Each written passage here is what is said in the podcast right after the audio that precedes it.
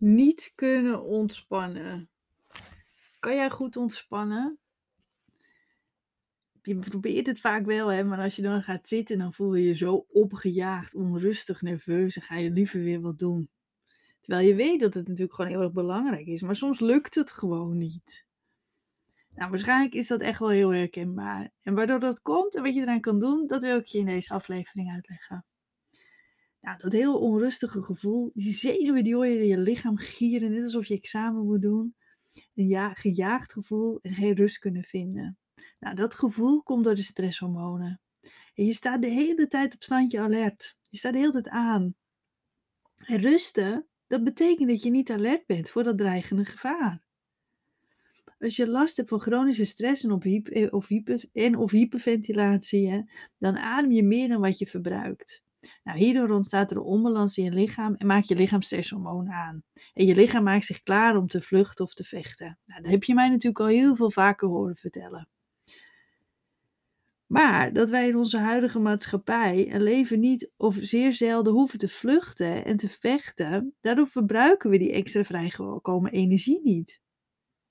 want je lichaam maakt dus die extra energie aan om dat gevaar aan te kunnen, die stress aan te kunnen. Maar ja, wij zitten heel veel van de tijd zitten we gewoon stil. Zit je achter je laptop te werken? Zit je in de auto? Bewegen gewoon natuurlijk niet zo heel veel. En we gaan al helemaal niet op de vlucht en ook het gevecht natuurlijk niet aan. Misschien in ons hoofd, maar niet in het echt. En die energie, die wil wel je lichaam uit. En dat voel je dus als onrust. Dus dat opgejaagde gevoel, dat alsof je examen moet doen, die kriebels in je buik, misschien zelfs ook wel hartkloppingen. Dat is dus die onrust die ontstaat daardoor. Nou, omdat je lichaam dus door de stress alert wil blijven, voelt ontspannen dus als gevaarlijk. Want dan ben je niet alert voor gevaar. En daarom zal ontspannen dus niet zo goed en prettig aanvoelen. Maar waarom voel je die onrust eigenlijk pas als je wil ontspannen? Vaak merk je niet veel van je klachten of de onrust als je bezig bent. En maar dan ga je stilzitten of is het tijd om naar bed te gaan en dan begint het. En dan ga je piekeren, malen, je voelt je onrustig, je bent opeens helemaal hyper. Hoe kan dat? Nou, die onrust die was er eigenlijk de hele tijd al. Maar zolang je bezig bent, heb je afleiding en zal je het dus niet bewust merken. Misschien heb je mij al eerder het voorbeeld horen geven. En dat alarm wat bij de buren afgaat bijvoorbeeld. En dat merk je niet zolang jij in huis bezig bent. En je hebt de radio of de tv aan. Misschien staat de wasmachine of de afwasmachine staat aan. En je hebt je kinderen over de vloer. Je, je belt een vriendin. Of hey, waar je de hele tijd allemaal omgevingsgeluiden hebt. Nou, en dan ga je stilzitten. Dan vallen al die omgevingsgeluiden vallen weg. En dan hoor je opeens dat alarm bij de buren afgaan dat alarm was er al. Maar omdat er zoveel omgevingsgeluiden waren, heb je dat niet op, is het je niet opgevallen. En dat gebeurt dus ook zo in ons lichaam. En zolang wij bezig zijn, we hebben afleiding, dan voel je eigenlijk niet wat er met je, met je lichaam aan de hand is. En het kan dus zo zijn dat er in jouw lichaam dus ook een alarm afgaat, die van, hé, hey, doe eens even rustig aan. Maar dat je het gewoon niet hoort. Nou, wat ook vaak meespeelt, is dat we ons heel graag nuttig willen voelen. De meeste hyperventilanten die hebben heel graag, houden ze de controle, die zijn perfectionistisch en voelen zich ook heel graag nuttig. Stilzitten en niks doen voelt dan ook vaak gewoon niet goed. Er ligt nog was, je werk is nog niet klaar, er zijn nog spullen op het aanrecht die even opgeruimd moeten worden. Je kent het vast wel. En dat geeft mentaal vaak ook onrust. Door de stress en hyperventilatie word je namelijk ook veel gevoelig voor dit soort gedachten, wat ook onrust zal geven. Maar hoe kan je dan wel ontspannen? Heel vaak denken we dat ontspannen niks doen is.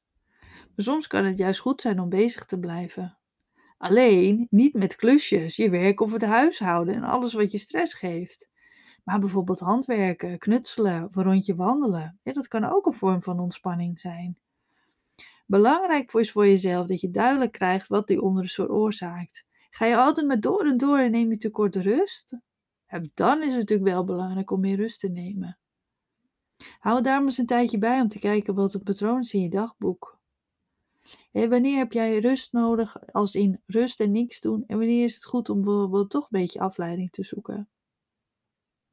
Maar die rust, als je die hebt terwijl je probeert te ontspannen, of die onrust die je hebt als je die probeert te ontspannen, dat is echt een teken dat je meer rust nodig hebt. In welke vorm dat dan is, dat mentale rust moet zijn of lichamelijke rust, dat is natuurlijk bij iedereen anders. Maar heb je daar last van, ga dan niet door en door en door, zodat je het gevoel niet hoeft te voelen.